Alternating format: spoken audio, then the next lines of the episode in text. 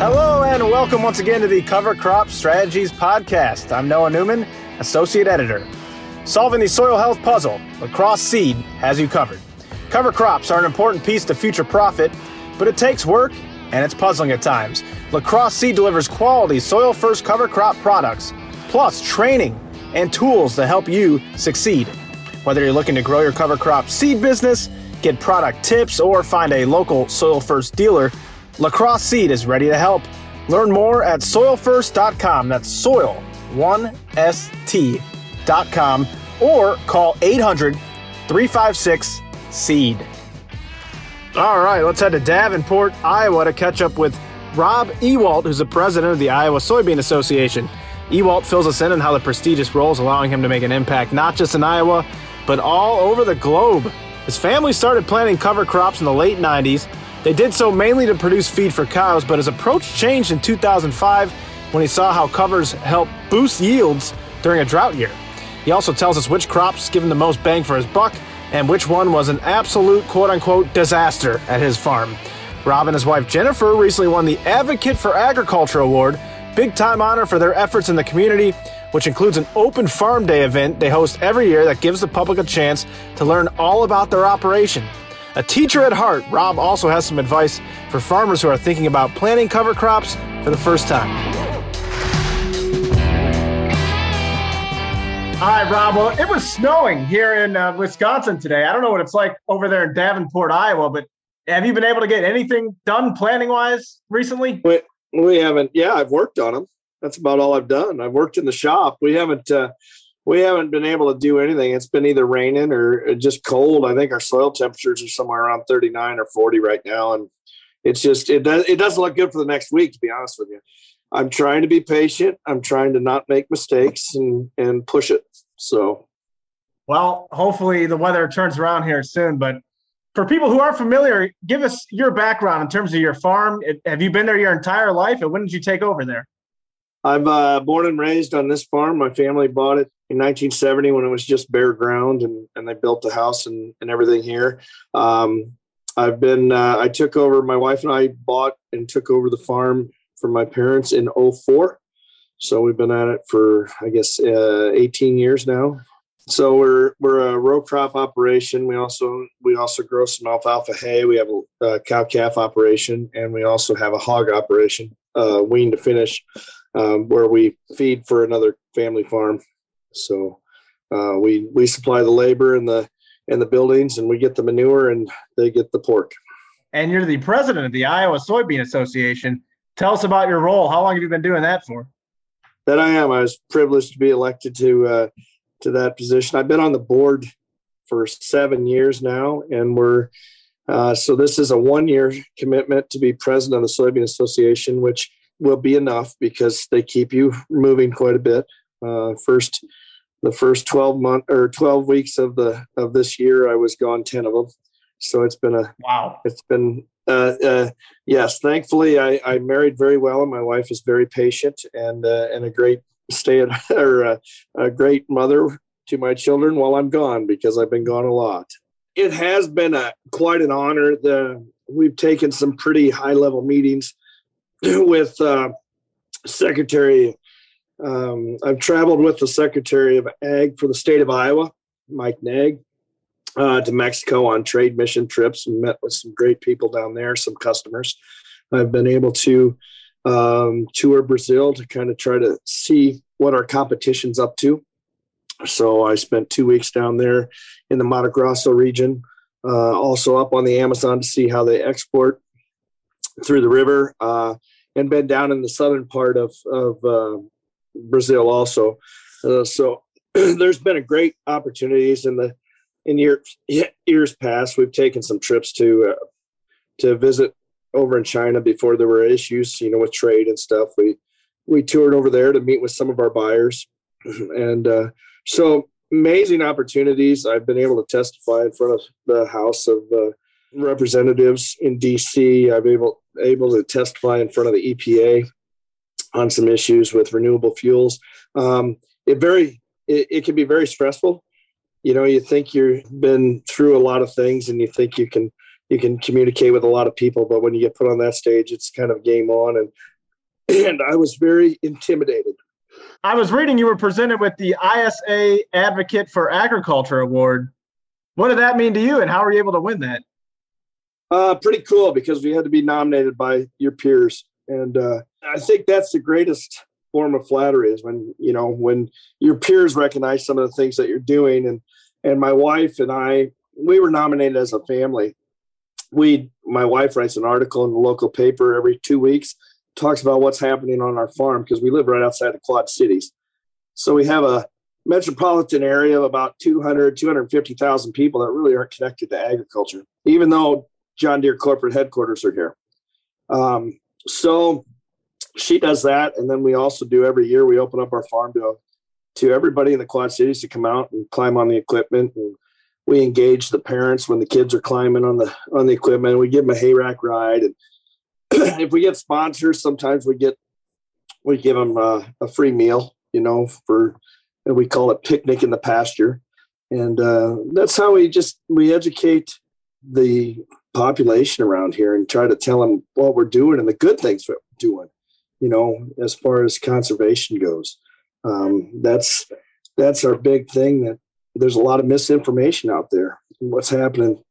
We want to educate those people and we want to engage them and we want to make sure that they know that they can trust us when it comes to their who supplies their food yeah i thought that was a pretty cool thing you guys did it's called you call it the Ewoldt open farm day and you, you do this every year how many people usually show up to that? You get a good turnout? Oh, depends on the weather, but our best was like 350 to 400. Um, wow.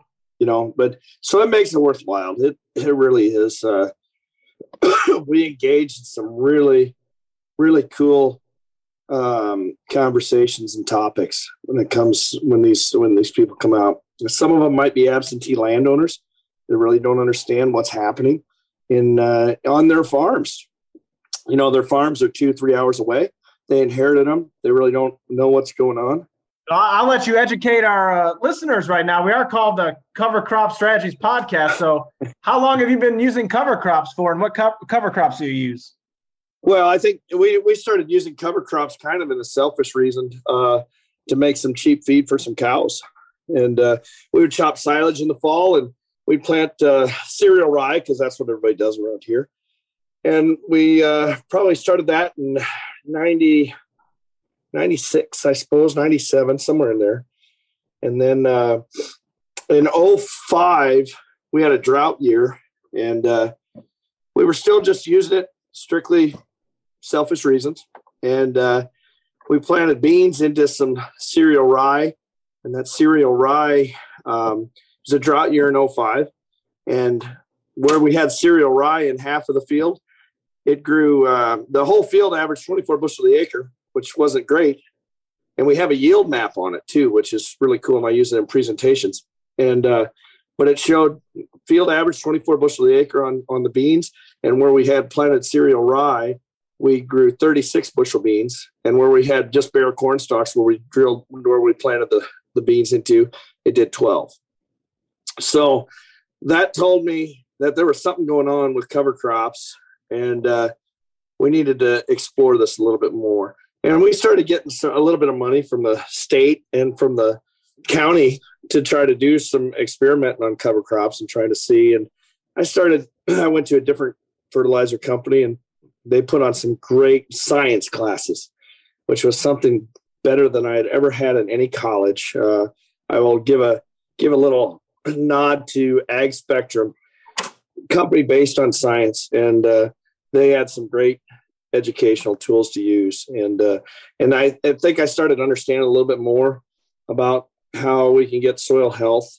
and uh, you know, and but I still keep in the back of my mind that we we are here for production ag. We need to grow a lot of a lot of food for a lot of people in this world. And so I always keep, but I want to do it in the most conservation friendly way I can and we are seeing improvements throughout the years of using cover crops and, and our soil health in some of these fields. There's some farms, to be honest, that are further away and stuff that we really don't get to cover crop like we want to. Um, but those that are that are around that we've spent the time on that we own, um, we are seeing a great improvement in yield, and I want to attribute it to to the soil health and the cover crop and the organic matter that we're building in these soils. But to go back to your other question, you know, we've used uh, we tried a lot of different stuff around here. Uh, we like to use we'll use some oats too, um, especially if we're going to have corn come in. Um, that way we don't have to kill it off in the spring. But I do like I like things greening up in the spring. We've used some clover. Didn't see a lot of uh, in our area. It's really not fixing the nitrogen before we need to terminate when we have corn coming up. Uh, so that didn't I didn't see a big benefit there. We've tried perennial ryegrass, thinking that the small seed would be easier to fly on with a with a plane. You could carry more seeds. Uh, that was a complete disaster. Uh, hmm. The seeds were too light; they didn't fly very far, and and um, it was very hard to kill the next year. So we we decided we better stay away from that. Uh, so there's a lot of things that we've learned. We've we've done the tillage radish, which were which were good, but we can freeze off pretty quick. And and and if we don't get a corn crop harvested really early, um, they they just don't seem to do very well for us in particular. I know other people that have chopped silage in August and then and then seed them, and then they had great luck with a tillage radish. Uh, we just haven't, you know. So we stick with and and winter wheat also. So we really like winter wheat, cereal rye, or oats, something that's sourced locally. I don't have to go looking very far. Um, this year we are we have 20 acres of our own that we're going to take to seed and and put up another bin and and try to uh, get you know just grow our own so we don't have to go looking for it because it's getting harder and harder to find. Um, as more and more people start cover cropping, which is great. That's a great problem to have. We'll get back to the podcast in a moment, but I want to take some time once again to thank our sponsor. Solving the soil health puzzle, Lacrosse Seed has you covered. Cover crops are an important piece to future profit, but it takes work and is puzzling at times. Lacrosse Seed delivers quality, soil first cover crop products, plus training and tools to help you succeed. Whether you're looking to grow your cover crop seed business, get product tips, or find a local Soil First dealer, Lacrosse Seed is ready to help. Learn more at soilfirst.com. That's soil1st.com or call 800 356 SEED. And now, back to the podcast. Sounds like there was a lot of trial and error when you first started using cover crops. And it seems like what works for some people might not work for others. Uh, what kind of advice would you give to people who are thinking about starting to plant cover crops? Well, I, yeah, we've tried different applications. We've tried and and failed miserably on some. You know, we had a helicopter and we found out that the helicopter guy didn't really know what he was doing. Oh no. Uh, you know, so I had I had that was with that perennial rye and we had a 30 foot strip that was just dark green as could be. It looked like a golf course fairway and then we had another 30 feet that was blank and then we had another 30 feet that was deep green and then all the way across the field you know and so you learn what works what doesn't work but yeah everybody it, the thing is try it on a small scale you know for those people that are a little bit intimidated by it try it on a 20 acre field if you got a neighbor that's got a certain applicator that you want to try then have them come in and just try 20 30 acres you know these guys and, and I'm the same way. I have an air seeder that I use on a vertical till. And and if somebody wants to try it out, I'm all in on this cover crop thing. I don't do as many acres as what I probably could. We just run out of time and, and weather. But if somebody wants help and they want to try it, then we'll come in and we'll do 20, 30 acres for them. Whatever, you know, and and because we want to see it succeed for those people. And and if it's working in our neighborhood, it's probably going to work right down the road for somebody you know but what i'm talking about here may be completely different from somebody up in the in the northern tier of uh, counties in iowa or the southern you know it's it's oh, they can do a lot of different things. And and it's just what i found works. And and i found the easier the better we don't need to make this that difficult we're not trying to reinvent the wheel here we know how to grow crops so if we grow corn we can we can grow a cover crop it's not it's not too tough but yeah, there's you know I've had people go out there with a dry fertilizer buggy and just spin on spin on cereal rye, and they get a great cover. You know, it, it it works. It's pretty that rye and that that winter wheat pretty forgiving. You know, um, you can you can do a lot of things and still have it come up in the spring. So, well, can you re- recall a uh, a moment, like maybe uh, like a so an aha moment where it all clicked, where you realized um, that the cover crops were having a certain positive impact on your soil health, or can you recall any moment? Well, I mean that that one the one time when I said we need to stop doing this for the cattle and start doing it for the crop for the soil health was in 05 in that drought year and that yield map and that's why I keep that yield map and I show it at presentations and I I say man this is you can see right to where our 15 foot grain drill ran out of rye. I mean that's that's how it impacted that soybean crop and that's when I realized well there's there's different stuff. We we need to start thinking different you know and and i always was was in the trying to figure out there's got to be a better way to grow crops instead of just keep throwing this fertilizer at it. Because our our crop yields weren't really going up at that time. In in you know 405 and and i talked to a lot of other people that said the same thing you know we're not everybody keeps talking about the trend line going up but they weren't. And so that's when i said we got to find a different way. And that's when i started working with that AgSpectrum that that they had a different way of thinking about it, a different way of fertilizing it, a different way of looking at things. They were actually looking at through science and how each mineral or you know how that fertility was going to affect the reproductive part of the plant. And I thought, man, this is why didn't they teach me this at Iowa State? Now I realized I wasn't that good of a student, and, and I will admit that uh, I had a lot of fun when I was at Iowa State, and I met a lot of good friends when I was at Iowa State. My dancing really improved, but I did take some classes, you know. But none none of them were like what I experienced when I went to these classes afterwards, you know, that were put on by a company.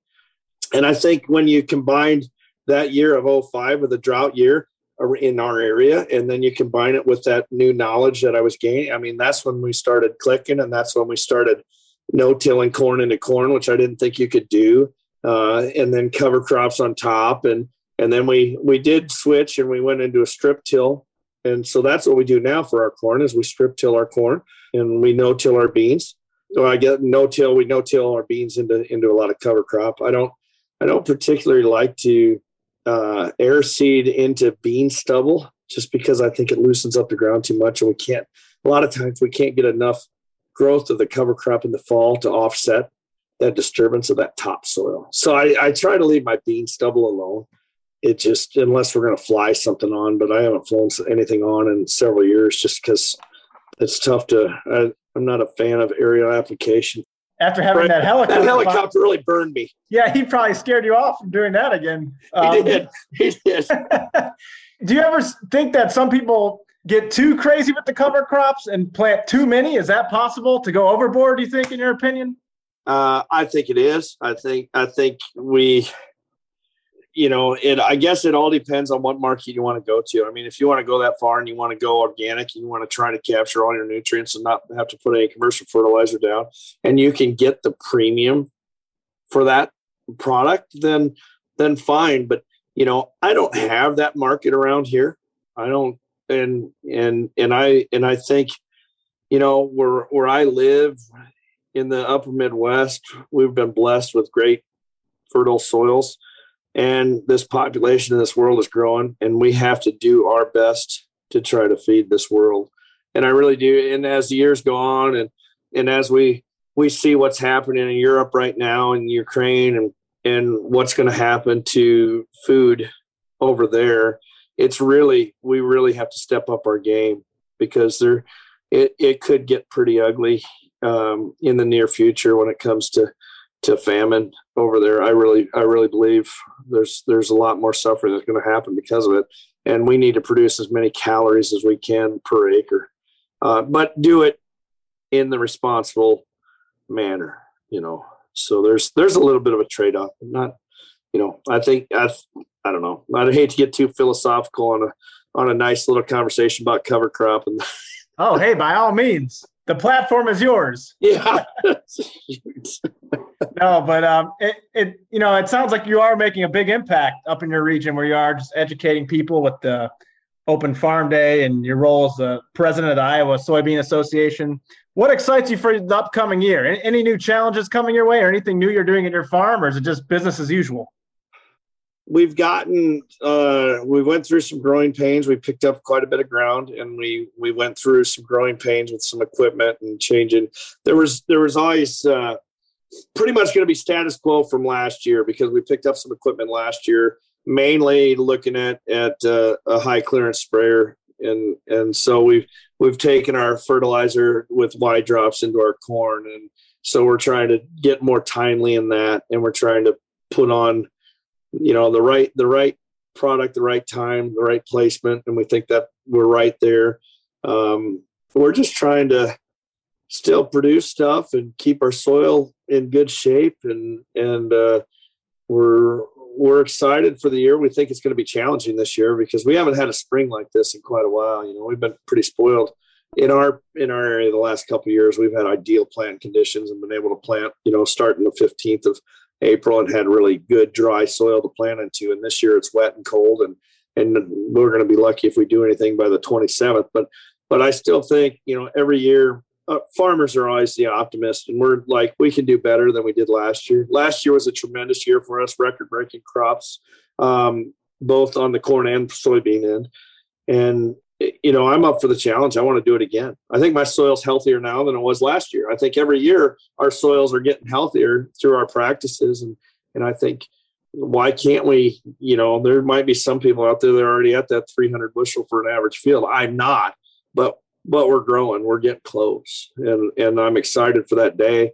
Um, I can still remember back to the the first day when we grew 60 bushel beans, and now we're disappointed if it's less than 68 average, you know. And so uh, I'm just really excited. I'm excited for. I have my my I have two boys that are 13 and 15 that are very involved in the farm, and they're they are so much further along in this whole journey with with with cover crops, with no till, with strip till, with conservation farming than I ever was when I was 20 years old.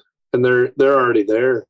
And and they know what good farming is and they know what bad farming is already. And and so they're learning and watching them develop and take over some of the stuff even at 15. It's it's kind of cool. You know, so that's what I'm looking forward to now.